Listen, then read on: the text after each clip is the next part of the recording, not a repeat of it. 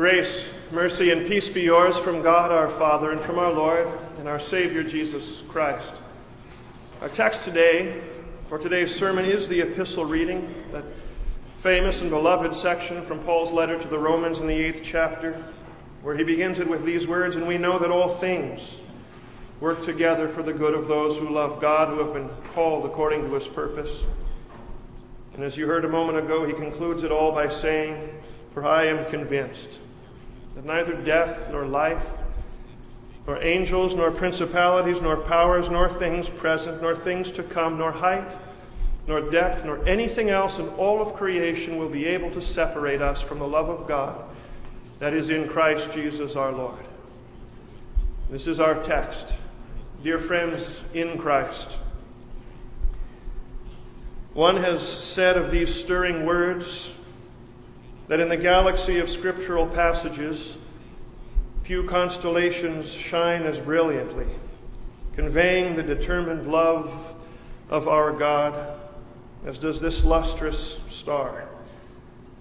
Indeed, the Lutheran theologian Paul Kretzmann has written of this. He said, In all the letters of Paul, there are few passages that equal and none that exceed this triumphant peal of victorious faith in lofty and sustained power. Addressed to Christians as it is, he says, it should never fail of rousing them to the greatest pitch of faith's fervor and to the utmost confidence and trust in the mercy of God and of our Savior, Jesus Christ. Those are stirring words, soaring words, of soaring words.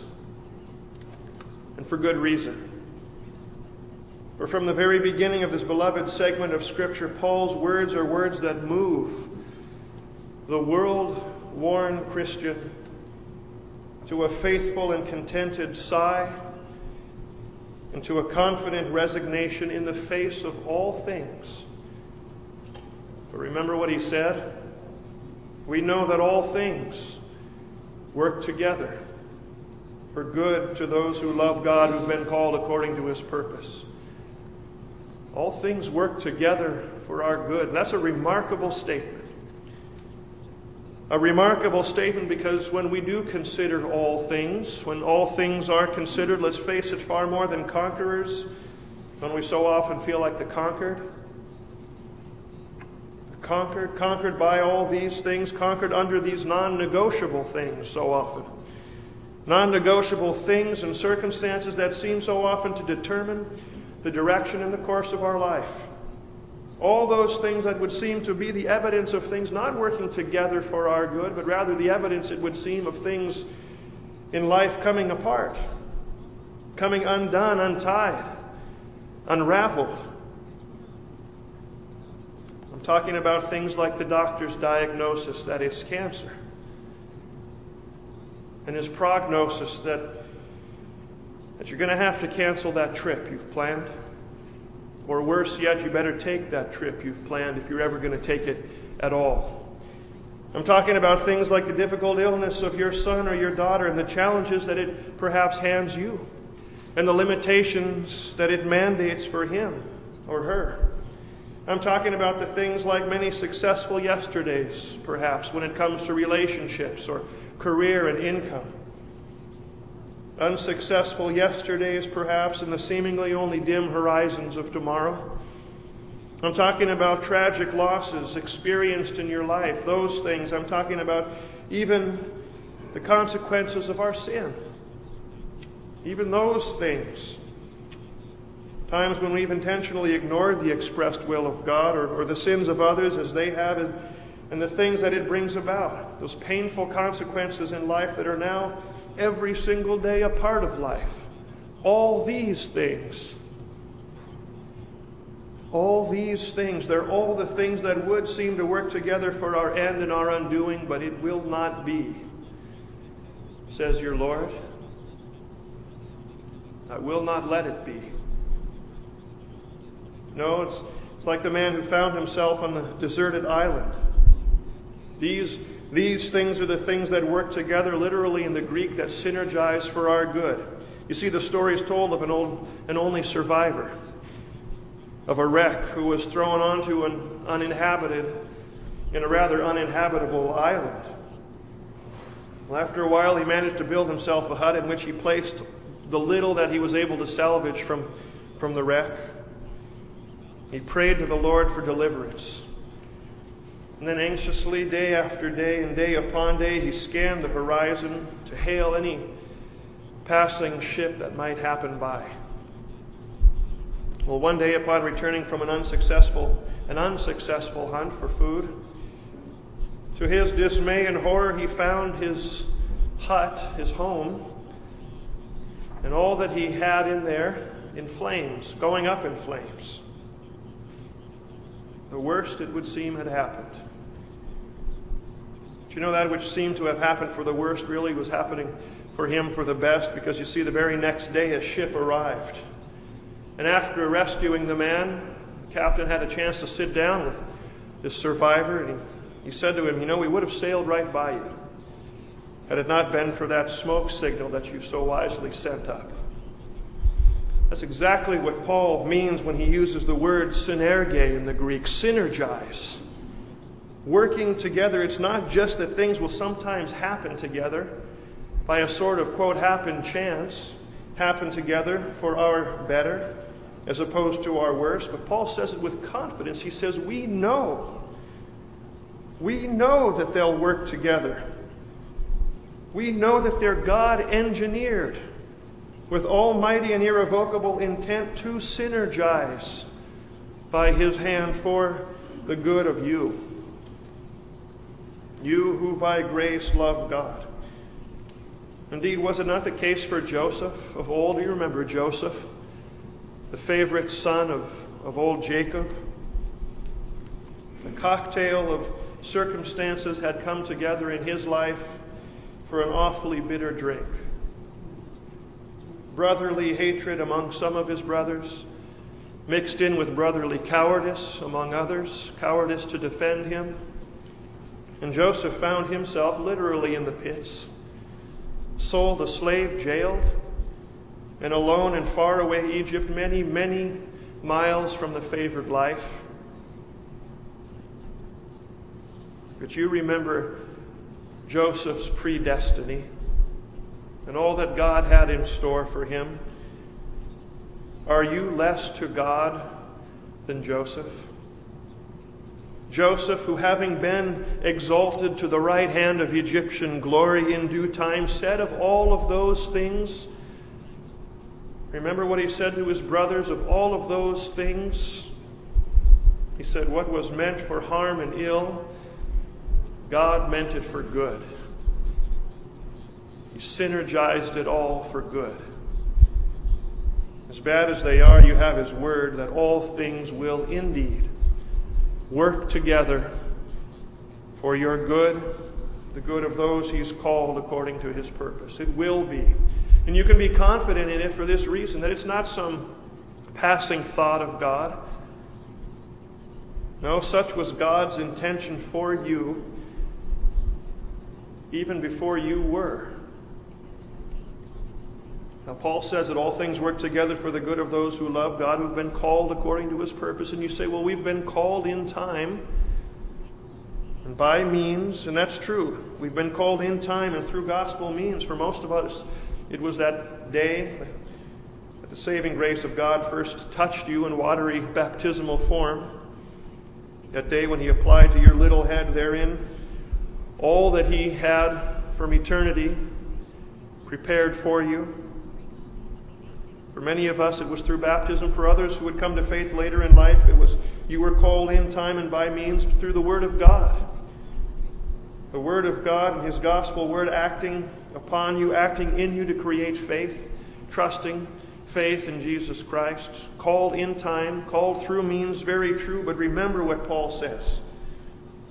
Just remember what he says that you were in the mind and in, in, in the heart of, of God even before time.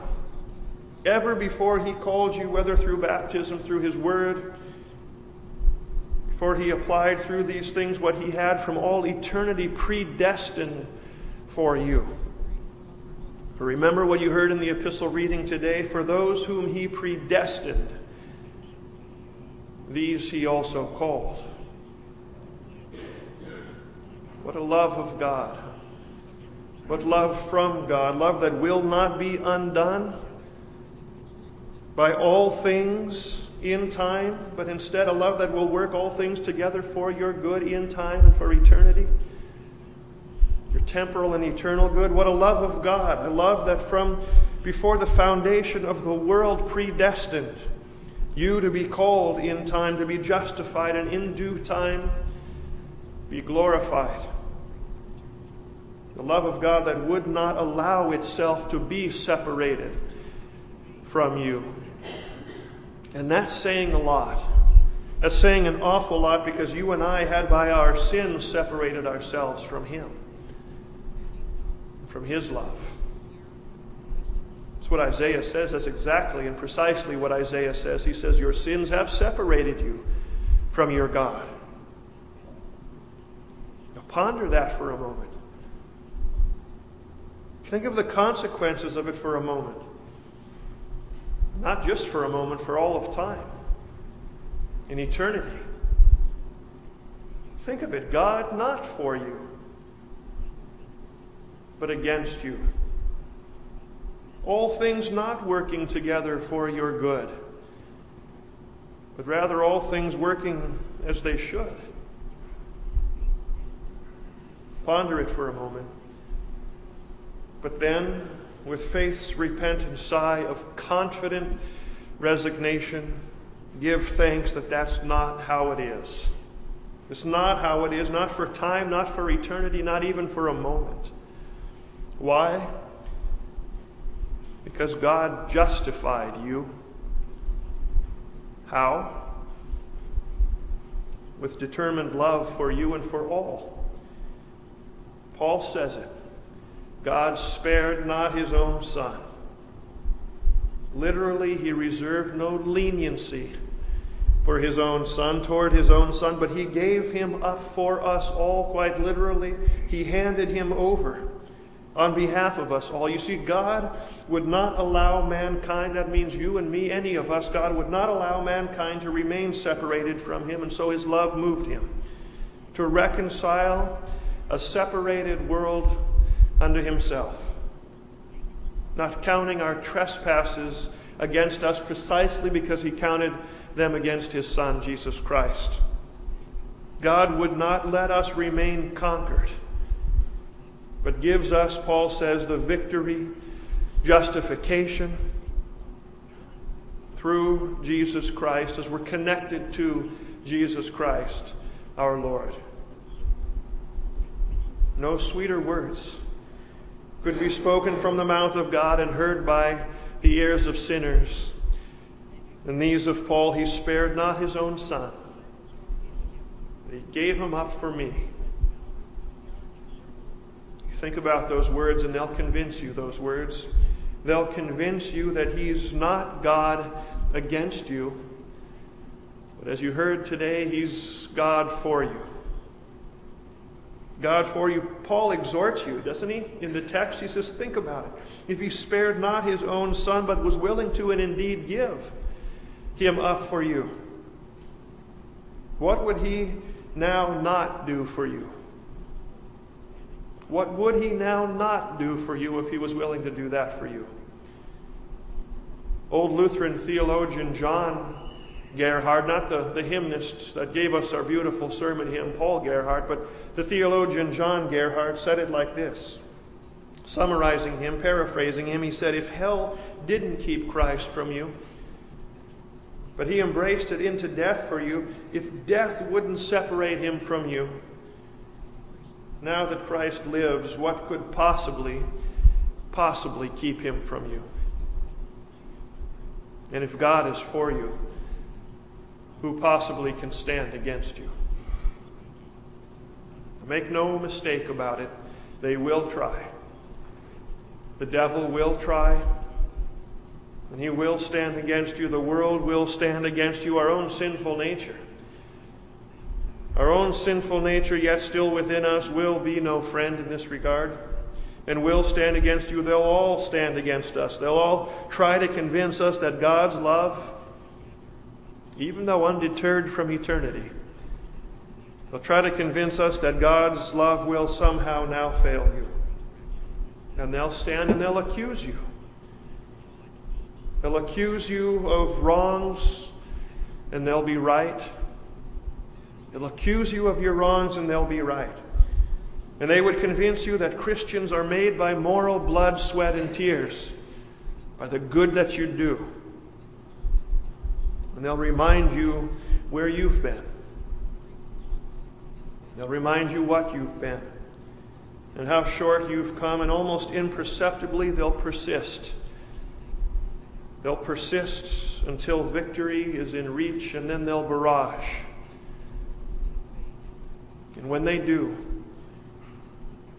then you remind them Who are you to lay a charge against one of God's elect? It is God who justifies, and He's justified me. Who are you to condemn?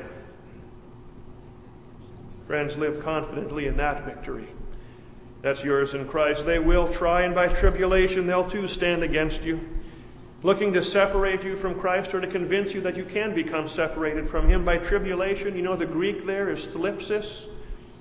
I think some weeks ago in the sermon, we, the, the word came to us, thlipsis. thlipsis. It, it's an intense pressing, pressure tribulation, and by distress. There, the Greek word means a, a narrowness of room, so that with stresses closing in on us on all sides, perhaps, when one would panic and fears faithless claustrophobia.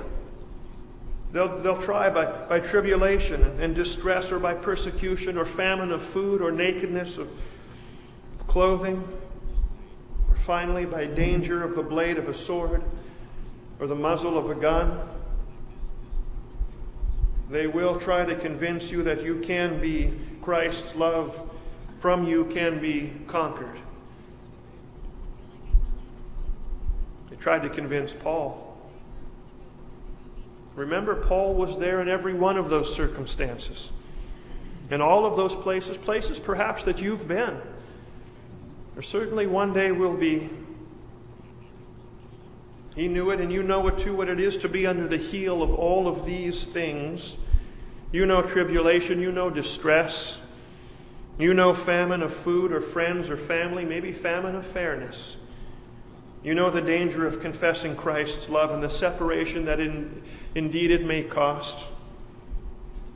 You know, for you've seen it firsthand, you know, you know what it looks like.